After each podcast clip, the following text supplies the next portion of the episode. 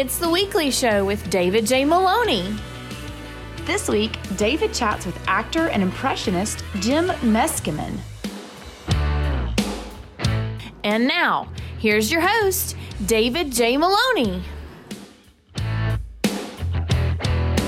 Our featured guest tonight is a fantastic actor, voice artist, and master of impressions. His incredible career has placed him in so many major comedy series over the past 20 years that he's worked with just about everyone who's anyone in the industry. His recent dramatic work in films and shows like Frost Nixon, Gaslit, and Hunters has introduced him to a whole new audience, and you can currently find him in his recurring role of Kerry Hubbard on Apple Plus's The Big Door Prize. Here to chat about his incredible career, comedy, and everything else in between is the wonderful Jim Meskimen. Jim, welcome to the show. Thank you so much, David. It's nice to be here. I'm sorry I'm so underdressed, but uh, feel a little bit like I'm meeting with my attorney. But uh... well, well, the irony is that's that's my that's my other gig. So so okay. that kind of fits in. So I often start off asking guests about their childhood and hometowns to kind of help my audience get to know each guest's roots and how they eventually found their way into their respective professions. Now, I, I know you weren't raised actually in Hollywood, but you were kind of raised around Hollywood. What was life like growing up for a kid in that environment? The environment that we could call Hollywood is more transcendent than that. And, and certainly, uh, since my mother was a working actress uh, who worked in Hollywood herself, even though we lived in a suburb and I still basically live in the same place, uh, you know, it, you feel like you have a connection to it uh, as much as anybody who actually lives on Melrose, say. So, yeah, I, I uh, I grew up in an environment where I, my mother, who who became the iconic uh, Mrs. C on Happy Days, but who was just a struggling actress when I was most of my childhood. Uh, my mother raised me and my sister here mostly as a single mom. My folks were divorced when I was eight, and uh, she was a great, great mom. Very different from Mrs. C. I, I don't know anybody that was really raised by Mrs. C, although a whole generation of people think that they were raised by Mrs. C, which I find kind of amusing. So, and your mom did, she did work alongside some of the greats in the industry from time to time, like Cary Grant and Tony Curtis to Clayton Moore and Donna Reed.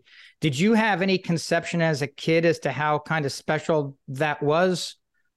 Well, I didn't know so much about the older performers for quite a while, you know, and then I now, of course, it's like, oh my God, you worked with Noel Coward and and uh, Clark Gable and those other ones you mentioned, and it's it's kind of staggering. I mean, she went to Humphrey Bogart's house one time for a, a reading, and like you know, it's it's never to be repeated kind of uh, event.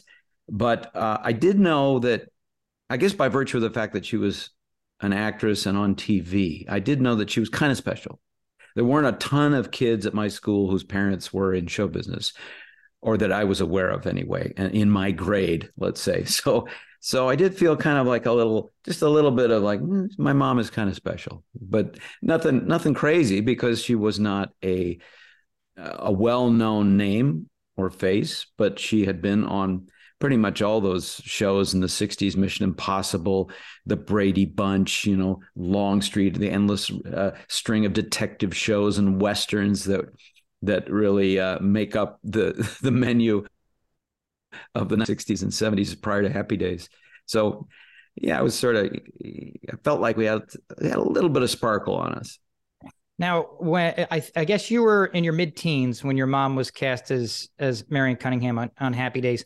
What do you remember about when your mom got that role? I mean, do you remember how you guys found out about it? And did you guys did you guys have a feeling that the show was going to be a massive success at the time, or or was it just like any other new show? We'll just hope it clicks and cross our fingers. Well, of course, uh, I I think I think I was twelve or thirteen, so pretty young, not knowing much about the business. Really, didn't know what a pilot was exactly. So we didn't, and I don't think my mother was terribly genned in on it either. She was had done a lot of TV, but um, she hadn't done a lot of pilots, hadn't been up for a lot of big jobs before. And the way that Happy Days rolled out, uh, I learned later by reading a book by Garry Marshall, who created the show. And he goes into great deal detail about those times and what actually happened, what the progress was of that project. And, you know, it didn't just like sell and then become a series. It actually languished for about a year which is a pretty long time, and kind of died and then got resuscitated with the success of American Graffiti, which also starred Ron Howard.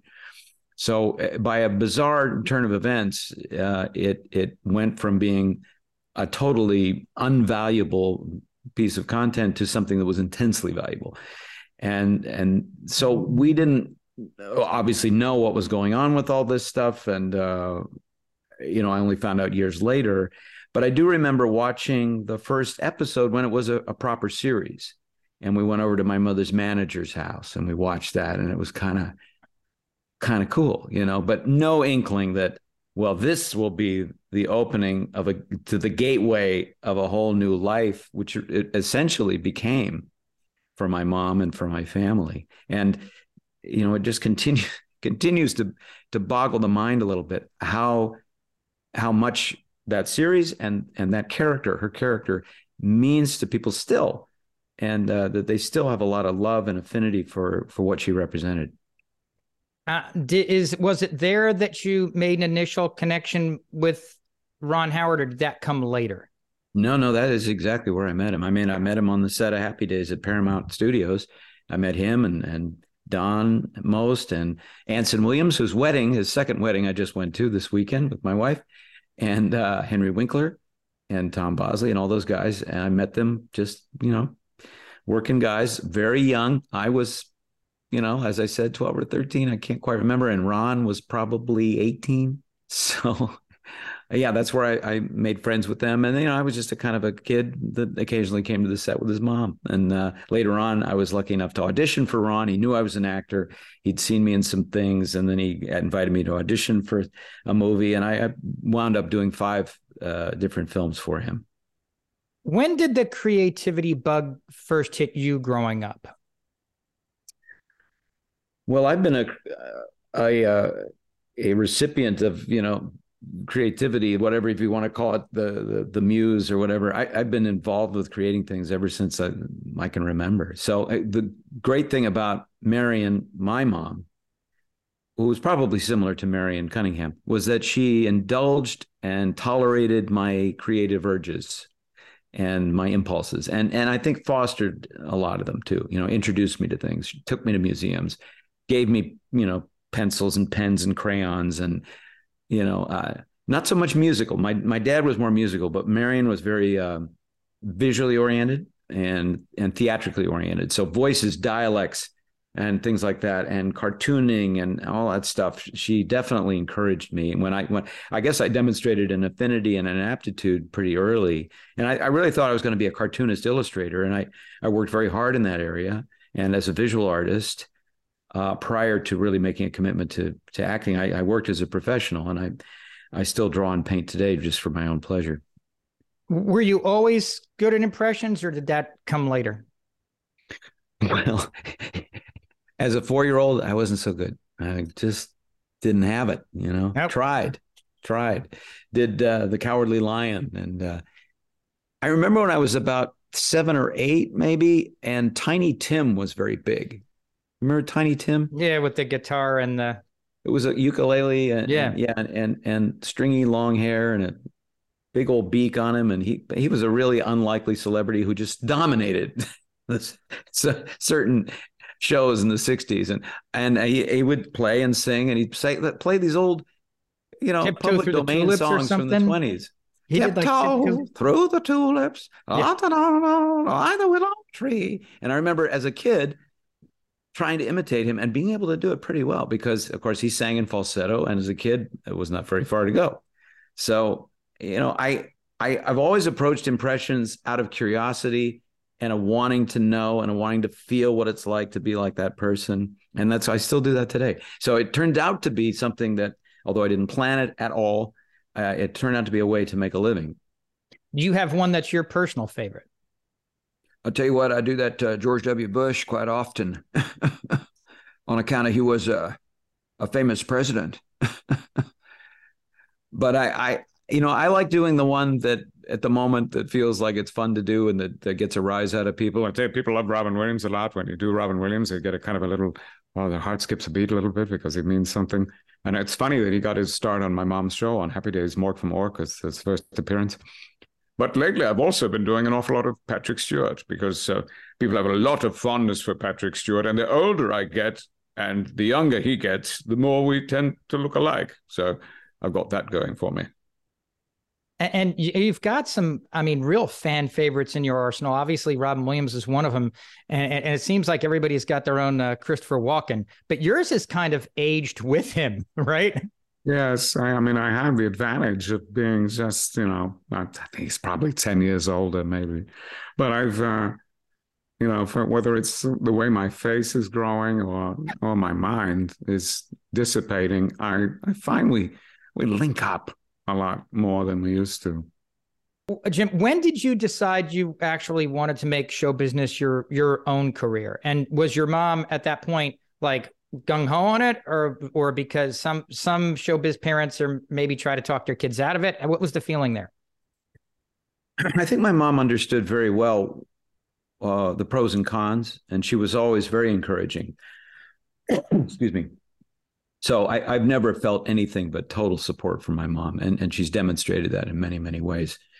And my sister too, I believe, has gotten just she's a writer producer and has always gotten and was an actress also. So we we both of us pretty lucky to have her as a mom as far as being an artist. You could be an artist and be stuck in a, a completely different family that did not understand what you were doing and that would be uh, tough but we never had a, a battle to fight with mom so but i didn't make a commitment to being an actor or performer or an impressionist or anything like that uh, until i was in my early 20s and it became apparent to me that um, the path that i was on nothing wrong with the path i was uh, uh, studying uh, art and painting in particular in spain and i'd been doing that for a couple of years and i really dove deep on it and uh, learned to paint and um, really really struggled to to get some knowledge out of it and um, and I looked at my life and I it was like I just you know this is really lonely.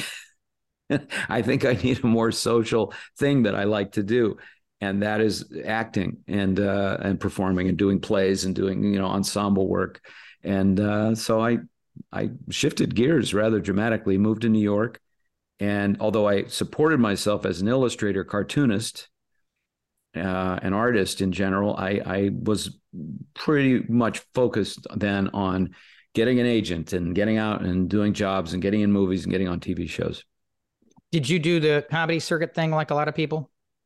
I didn't. It was a, a golden age of stand up comedy at, at that time in New York City in the 80s, the mid 80s and a lot of our the the comedians that we love came out of there. Jerry Seinfeld came out of there, and a lot of guys that are just iconic. But stand up comedy was not, although I admire it and I respect it, it wasn't my path. Uh, I didn't want to be a stand up comic per se. I've done a lot of. I mean, there's a lot of overlap with an impressionist and stand up comedy. You you do tend to create jokes, and every now and then it's good to have a little funny monologue or a story and stuff like that. And that is definitely the realm of stand up comedy. But I I didn't like the environment. It wasn't. I didn't feel, you know, I'm spoiled. I guess I like a theater where everybody's sitting and looking at you and nobody's eating or drinking, or they've had they've had and now they're going to let you you know and there's no waiters going around saying i can't make change for this right now honey i'll come back to you i i, I don't want that in my environment so uh, i did improv which is more theatrical uh, we did it in a theater and uh, that was rejuvenating and, and inspiring. And I got a lot of great sort of creative energy from from that activity and learning how to do that and performing just hundreds and hundreds and hundreds of shows. I thought I read somewhere that Ron Howard went to a show where you may have done an impression of him. Is that was that is that a, an accurate? That is that accurate. Is that, yeah. Did you know he was there while you were doing the impression? Uh, or you find out after the fact? You know, I I did know he was there, but I it sort of just skipped my mind. Uh, I I did a I do a bit uh, I still do in my show where I do a Shakespeare monologue in celebrity voices and people call out different names of different celebrities while I'm doing it and I just change change change and Ron Howard was on that list and I think while I was doing it when it occurred I was like in my, somewhere in the free space in my in my mind that I was thinking, oh, Ron is actually here. Hmm. I wonder what he thinks of this. But he's always been really gracious. He's heard my impression of him a few times and uh, on, on recordings and stuff. I did it for Family Guy one time. and uh, he's always been super gracious and supportive. He's he's a very wonderful guy. Now, if I'm not mistaken, it was in New York City around that same time that you went in for an audition for a film called The Paper, which would be directed by none other than Ron Howard. What's the story there? D- did you expect Ron to actually be there or no? I didn't. I I knew I had the audition. I knew it was for Ron, but when I walked in and he was there, I was like, "Wow! Oh, hey, hi, Jim. How you doing? I'm good. I didn't know you'd be here. Yeah, well, I, I, am uh, in town, so I'm just I don't know." And uh, I, the thing I remember about it was that uh, there was this piece of vital information that I didn't have. You know, every actor when they get a set of uh, sides, they don't often get the whole script of a of a movie, particularly if it's not a huge part. And I had a little, just a little nice little cameo scene and so I had the two or three pages from the script that that I'd auditioned with, and there wasn't a lot of extra. He was described as, you know, a kind of a a gray man in a gray suit, and you know, it was like this. I think he was a lawyer, and uh, no offense, this particular character was not a flashy gray suit like yours, not a nice looking. Uh, you know, you got the picture of a guy who was kind of beaten down or not, not quite uh, uh, at his best. So I didn't know much else about that, and I knew that he was hitting on this other character in the scene, who later was played by Marisa Tomei, and who is married. Okay, but he's still kind of kind of flirting with her a little bit, and and so when I did, I did, I did the audition for Ron, and he said, "Oh, it's good, Jim. It's good." Um, uh, now you know she's uh, she's eight months pregnant, and I was like, "Oh no, I didn't, I didn't know that." That's that's an interesting piece of data. You know that that changes the scene tremendously. dynamic. He's not he's not just a guy who's hitting on a, a a woman. He's he's hitting on a woman who's eight months pregnant. There's something really wrong with this guy. So uh, I tried to make this adjustment, you know, and and whatever I I did whatever I did, and he also said. Uh, maybe uh, I think I read it three times, and then he said, uh, "Now th- on this one, uh, you know, you're in this bar, so uh, maybe you could feel the alcohol a little bit more." like okay good you know I, I understood that and i don't think i really pulled that off terribly well but i walked away from it thinking okay note to self you know i wrote i wrote notes on the script pages i was like okay do your research find out everything you can about this character find it get a hold of the screenplay first you know do all these different notes to myself like in the future uh, when i don't want to tank an audition this is what i should do and then, like a month or so later, quite a bit later, I was told I had the part, and I was really shocked, really, really shocked. But it was it was really nice of Ron to throw me that. The scene turned out pretty well. It's a fun movie, not one of the famous ones, The Paper, but it has everybody in it. Uh, my God, uh, um, Jason Alexander's in it. Jason Robards is in it. Other people named Jason are in it. And Marisa Tomei, Glenn Close, and of course Michael Keaton. And it's a fun movie. It's a, got a lot of, as I remember, it's got a lot of spirit to it, a lot of velocity. How quickly after the paper did you get the call from Ron for Apollo 13? And did you have to audition for that? Or did he, based upon his work with you on the prior project, already kind of know that he wanted you for that? Yeah, I, I don't. I never really had to audition for Ron again. Uh, subsequently i had meetings sometimes but it was it was not an audition kind of situation uh, apollo 13 is a like 1990 it's maybe two years later I, I, don't think that must have been his next film after the paper but i'm not exactly sure anyway yeah a little while little, not too long not too long after that i if the way i remember it i called ron about some other thing but that may not be right. Uh, anyway, he said, "Oh, I'm doing this movie called Lost Moon. Uh, it's about the astronauts, and uh, uh, we're looking for guys to be in mission control, and maybe you could be part of that." And I said, "You know, of course, I'd love to." And it was great experience working on Apollo 13. I really, really loved it. And another incredible cast. I mean, I mean, I was trying to think of what the energy must have been like working on that set. I mean, you're and you're so close together, I guess, for so many takes. I mean, you, Ed Harris, Clint Howard, Brett Cullen, Gary Sinise, and of course Ron directing. I mean, that that had to be an incredible experience, no?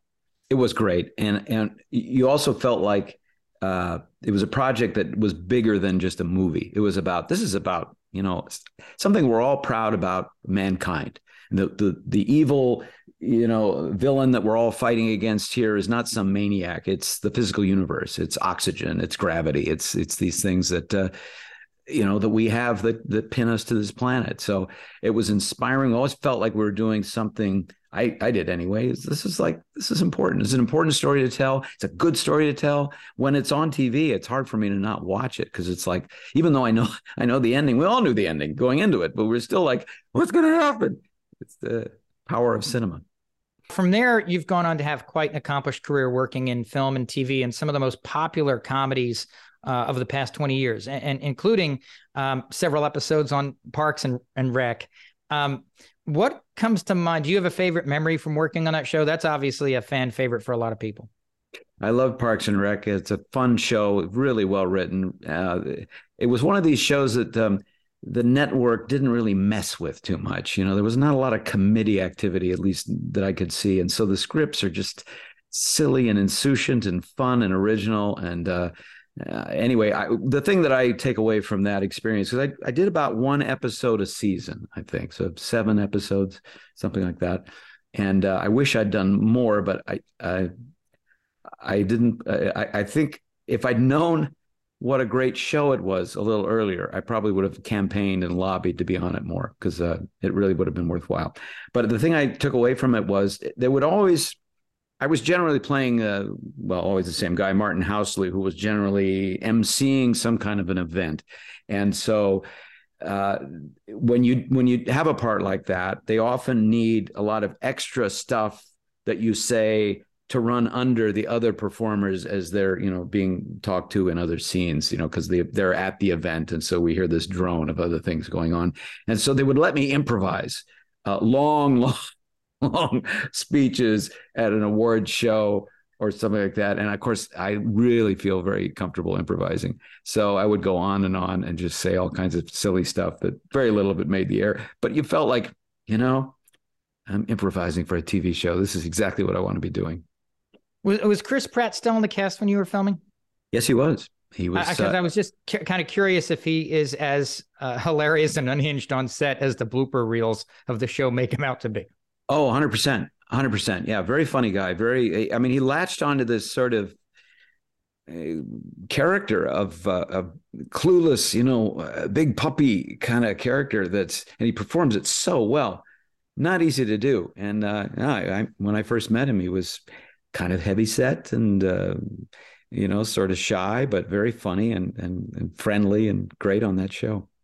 I don't want to put you on the spot, but I, I, was thinking you might be one of the better people to ask, considering your pedigree and all the different comedies you've been in and, and voiceover work you've done. Um, what do you what do you consider to be some of the best comedies of the past ten years? I mean, do you have a favorite? I mean, you've been on so many within that time frame. Yeah, you know, I uh thanks. You know, my sister was one of the full disclosure, my sister was one of the writer producers of Friends. Friends is a kind of a bulletproof comedy. I mean, we watched all of them. They're fantastic. Uh, I was on I was on an episode, but I really wasn't a fan of the show. I, I just knew it was a big show. Uh, but I didn't know all the ins and outs of Monica and Chandler and everybody. Uh, later on, I watched it all. I was like, "Oh, this is this is an amazing show." Uh, so I have to say, Friends is is really one of the top. Freaks and Geeks, great show. Not a lot of people watched it. Wonderful, wonderful, heartfelt comedy, and one that we watched. Uh, I mean, there are a lot of great, there are a lot of great shows, but um, another one uh, is from the UK that stars uh, my recent friend Chris O'Dowd. There's a show called the the IT Crowd, which is wonderfully funny and silly and wild, and I like that a lot. I mean, laugh out loud funny. So that's one I recommend highly. Um, before we move on to the exciting work you're doing right now, I wanted to ask you about your role on How the Grinch Stole Christmas. Um, was that where one where he just simply called you up and said, "Hey, I want you to play this part"? I think so. Yeah, I think so. Uh, yeah, I was offered the role, and uh, what a fun experience! I worked on for four months, which is a really long time for a movie, but it was so uh, you know, special effects heavy. There were all these makeup tests, and uh, it was a really unique experience because it was just just prior to a lot of the better CG stuff being developed. So most of it's practical uh, as far as the the costumes and the faces and stuff like that. Um, so you know, we spent three hours in makeup every day, minimum, and uh, everywhere you looked, there was some magnificent artisan's work. You know, from the costumes everybody's costume was just gone over. You know, this, this, is a big budget movie, so they were paying a lot of people to do really great work. Money was not a question. The set designs were all, the production was just incredible, uh, and uh, and just fun. Great actors as well. You know, Jim Carrey doing a fantastic job, even through quite a bit of discomfort. And actors who I've seen going on gone on to great, great other shows so it was a wonderful experience and uh, I, you know, I it was it was super fun. And Ron, Ron was I think having a ball. And Jim Carrey is another one of those people who can kind of morph into anyone. Um, did did you guys ever get a chance to to chat about you know impersonations or any of any things that you guys had in common? I can almost see you guys you know impersonating different people with each other, envisioning something like that. But not at all. Not not even for a minute. You know, he was in a lot of discomfort, and he was the star of the movie. He was trying. He was carrying the movie, and he was carrying it in you know in a big suit made out of yak fur. He had full scleral eye caps. He had two sets of teeth, and uh, you know, and then all the prosthetics on top of it, and it was just not pleasant for him. I mean, he had to he famously went through quite a bit of agony going through it. So he was not chatty. And uh, also you know with these big stars you don't you know you don't want to take up too much of their time. You want to let them do their work and support them as supporting actors and not try to buddy up with them too much. And and he was not he was not in the in the buddying zone. You get in do your work get in get out. Yep yep yep yep. Um how did um your gig with whose line uh is in any way come about they came to New York, the British Whose Line. They came to New York to look for improvisers, and they landed at our theater that we had at the time, which was called the National Improv Theater on 8th Avenue. And uh, our group Interplay had been performing for a long time. We've been doing everything improvised musicals and improvised stand up comedy and improvised soap operas and just everything, and just going to town with it. And uh, they were impressed. And so they, uh, they hired me and my pal Christopher Smith to come on their show, which they shot in New York. They shot a few a few episodes in New York City. Uh, they brought English cast over, and we shot with them. And you know, at the time, I was very kind of my nose was really up in the air about the whole thing because we were doing fancy things with improv, and they were doing, I don't know, it just seemed like silly games and not very challenging. Uh, and and anyway, we didn't know from this show. This was a little show in England. Nobody knew from it in the United States. So uh, we kind of, I, I kind of did it and sloughed it off, and then it has survived uh, to haunt me ever since. Uh, luckily, I think we did some pretty fun stuff in it, and I did quite. A, they knew I was an impressionist, so they they had me do Captain Kirk, I think, at one point, and uh, different uh, different characters. So it was fun moving forward a bit, you've gotten to do some really cool work on shows like Gaslit and Hunter. What interested you about moving into these more dramatic offerings? Well, you know, I've been doing a lot of comedy, but uh, dramatic work is tends to be a little more nuanced. It's different kind of characters, and I don't know. Since I grew up in this theatrical household where my mother did both, you know, she would do happy days, and then she would go off and do uh, Long Day's Journey into Night, you know, very heavy dramas. And so I appreciate that the the human instrument can be used to play all kinds of music. And so I, I, I am interested in dramas, particularly well written dramas. Um, I, I've done also kind of police procedurals, and you know, those are not as interesting to me. I mean, they're a little bit formulaic and maybe not as brilliantly written or capturing of the human spirit or whatever. But I don't know. I like to do all kinds of work and and stretch and see if I can tackle this or that. So when a show like Hunters comes along, where I play a German judge who is at a tribunal who is uh, sentencing possibly Adolf Hitler to life imprisonment, this is of interest to me. I'm, uh, I'm tickled, you might say. And in uh, Gaslit, I played a real senator, Senator Gurney of Florida. And uh, that was some nice scenes, you know, dramatic scenes. And uh, this was a guy who's not a nice guy, who's at least in the movie anyway, or in the show, is doing in Martha Mitchell uh, in a very underhanded way. So I like to capture that too. And I, I was just delighted that I got chosen to play such a part. I mean, your role uh, uh, is opposite of that of Julia Roberts in Gaslit, and you've got some just some really great exchanges with her in in the series. What was it? What was it like working with, with Julia? Well, I was really looking forward to it. Uh, I loved working with Sean Penn. That was a lot of fun. And then then Julia oh, Roberts. The makeup with on. Sean Penn is insane. Yeah, and that was the same makeup artist who uh, uh, applied uh, uh, makeup on the Grinch uh, to Jim Carrey. Kazuhiro is his name, and he designed also Gary Oldman's terrific makeup for the Winston Churchill movie Darkest Hour. So yeah, when I met Sean Penn, I didn't I did not recognize him because so he wouldn't good. so good. But when I worked with Julia, uh, you know, she's a big star. You know, again, I don't want to I don't want to waste her time. I just want to do a good job. And uh, but the funny thing was, we were so par- far away on that set. It was they recreated the Senate, the Senate chamber where we were doing the scene, and she was a good twenty feet away. And even though she's got a little microphone, you know, like kind of like this one, she's got a microphone, and the the conceit is that it's being amplified through the place, but really wasn't. Uh, she had they were recording her separately. The mm-hmm. microphone didn't actually function. So I was like, I I would say my lines, and then I would peer to see if she what was she was she done talking? I can't quite hear her. So it was like almost having a conversation with Julia Roberts. And, and that's happened to me a couple of times where you go, wow, that I see the reality of this is they don't need this kind of microphone and this kind of sound. They need the wonderful, clean movie sound, and they don't give a damn if I can hear or not. So it was tricky, but she was she was very uh, gracious. Well, I mean, I we had Eric, her brother Eric, on the show. Uh, oh yeah, a couple weeks ago, and I mean, geez, one of the sweetest, nicest people. Um, I mean, you can know, you know, it, that just it just comes from good parenting. You just know. I mean, it's yes. just there's no way it doesn't. Um, so uh, on Hunters, you were saying, you know, you play the judge presiding over the trial of Adolf Hitler. I mean, it doesn't get any more dramatic than that. Pretty dramatic. Uh, I mean, and and what a concept. Um, what was it like diving into that role? It's fun, uh, super fun, and they they found this amazing location up in Simi Valley that is like this. It's actually, I think it's owned by some synagogue. It's a big Jewish center, and this huge round concrete building that looked amazing. And like, yeah, this would be the kind of place you'd want to have a tribunal, something like this. This is uh, just dramatic looking.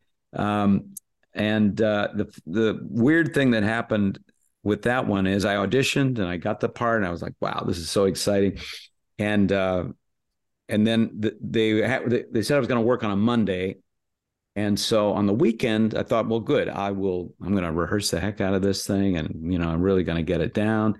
And but my wife and I will go to San Diego where we sometimes go. And my mother has a, a, a house down there, and we'll relax. I'll rehearse, and then on the Friday, as we're just about to leave they said, We made a terrible mistake. We need you right now. And I went, Really? And where where are you? And they said, In Simi Valley. It's like 40 minutes away. I'm like, Oh my God, I got to drop everything. Yeah, we need you as fast as you can get here. And there's a thing called the actor's nightmare. And that's where, and I've had it all my life, and a lot of actors get it, where you suddenly find yourself on stage and on with an audience, and you're not quite sure what the play is and you'd know that you'd rehearsed it, but it's like, has anybody got a copy of the script? Well, this was like the real life actor's nightmare because I drove like a bullet out to Simi Valley. They hustled me into makeup and wardrobe. They hustled me onto the set and they said, I don't, we don't have time to rehearse. Uh, but it's scene 32 and I like, scene 32, Jesus Christ. And I've got these, these script pages. Luckily, I'm on the dais with all the judges and I can lay out some little papers because I was like holding on for dear life, like what's going on? And they were rolling the camera, and I, I had no idea what we were doing. And after that point, everything was fine. But right, and, and even that take was probably pretty good because I could say, ah, objection, overruled. well, and and and but your improv background, I'm sure, had to help somewhat. a little. a lot. Um, so you're currently working on Apple Plus's The Big Door Prize, which is being uh, produced by some of the same people who made Schitt's Creek, one of my one of my absolute favorite shows, one, Yeah. probably one of the best comedies of the past five years. How did your casting for that show come about? You know, again, fortunate. I we do all our all our auditions from home these days. Most Yeah. of us actors, and so I turned in a tape, and they called me back, and they liked my Irish accent a lot, and so I got to play uh, Chris O'Dowd's dad, and uh, it was a great honor and a wonderful treat, actually. What's it like working opposite him? He's another guy who I feel like has an incredible comedic timing and, and kind of body language. Well, I have spent time with Chris, and and and uh, I love him. He's great. He's very funny. Very. He's a good actor. You know, he's a good comic actor, but he's a good actor. He can do all kinds of colors, and um, he's not. He doesn't come from stand up. He comes from theater, and goes off and does plays. And uh, I I have a lot of respect for him. I think he's terrific. He's screamingly funny when he wants to be. He just has this kind of warm, just irresistible kind of personality, and and they're making full use of it with this show with the Big Door Prize, where he plays this this teacher who in the small town who you know his destiny is really he gets this destiny card from the morpho machine that tells him that he's going to be that he's a whistler and what does that mean and he's trying to figure that out and everybody's changing around him and he's trying to find his bearings and it's it's, uh, it's very fun uh, we just finished shooting season two uh, even though season one just started uh, airing and is I think almost all released now. Maybe one more episode comes out next week. Um, so hopefully we'll have season three, four, five. But it's a it's a fun, very original show, and I don't know. Probably some people it's not their cup of tea, but I think it's really pretty charming.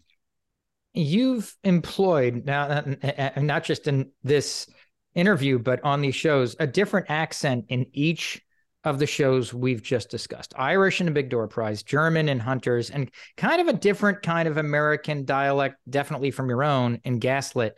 Right. Which one is the hardest to do, and what is required in order to get it right? Well, obviously, the, I I specialize in ones that I feel comfortable with. Yeah. The uh, Gaslit one, uh, this character was Edward Gurney, and there was not a lot of video to study of Edward Gurney, but I knew that he was from. Uh, uh, had spent some time in upstate New York, and also was down in Florida. And these little samples that I heard of his voice reminded me very much of the actor Joseph Cotten. And so I thought, well, maybe he's sort of skewing Joseph. Co- I'm going to try to do Joseph, and that was my in for him because I just didn't have enough research material. And it's, it's I think it sounds pretty convincing. No, no, it definitely sounds so sounds authentic. Now, uh, that this actually kind of seems like a good lead off to plug your fantastic new course, How to Become a Working Actor. Tell us a little bit about what made you decide to put that course together. Well, I got approached by a company that does these things, online courses, and uh, you know, I've been a working actor for better for worse for 35 plus years, and I so and I I I know what I've done to get there. You know, I've actually kept notes, and uh, there's certain things that I apply over and over again to keep working. Uh, it, it's easy to get a job or get a part in something. It's more difficult to sustain it over the long haul, and there are various challenges that, that happen like that. Uh, so yeah, I created these courses, which is a series of videos and ebooks that contain pretty much all the successful actions that I have employed in my career to be a working actor. I don't know how to tell you how to be a star. If I did, I would do that. Uh, you know, and then I'd write about it, I guess. But um, if I had time, but I, I do know how to be a working actor and keep working and keep your business going and prospering, and uh, you know, so that you can raise a family and uh, get out of some of the job that you don't like. So um, yeah, it's at jimworkingactor.com. You can find out all about it at the moment. Uh, and uh, yeah, people people have been telling me that they appreciate it, that it has good information, that they can assimilate easily. It's also pretty entertaining. I think I make it pretty accessible. I know I saw you recently as Dr. Nicholson on Young Sheldon.